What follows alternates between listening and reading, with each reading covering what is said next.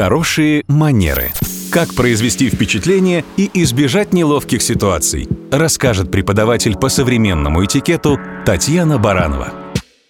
Здравствуйте! Задумывались ли вы когда-нибудь о своих жестах и мимике? Обращаете ли вы внимание во время общения не только на свои слова, но и на язык своего тела? Если нет, давайте вспомним, что при личном общении, например, принято соблюдать некоторые правила невербального этикета. Допустим, стоит держать дистанцию с собеседником. Официальной дистанцией, как правило, считается расстояние двух вытянутых рук. Это примерно 90 сантиметров. Товарищеская дистанция, которую мы, как правило, соблюдаем при общении с коллегами на работе, составляет порядка 50 сантиметров. Ну и дружеская дистанция уже регулируется лично вами. Ее вообще может не быть. Не совсем корректно во время беседы держать руки в карманах. Если есть потребность в курении, нужно непременно спросить, не возражает ли собеседник. Мужчинам не рекомендуется в сидячей позе слишком высоко закидывать ногу на ногу.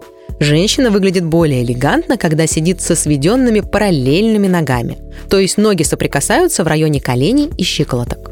Если знаете за собой привычку прикасаться к собеседнику во время разговора, старайтесь себя контролировать с малознакомыми людьми.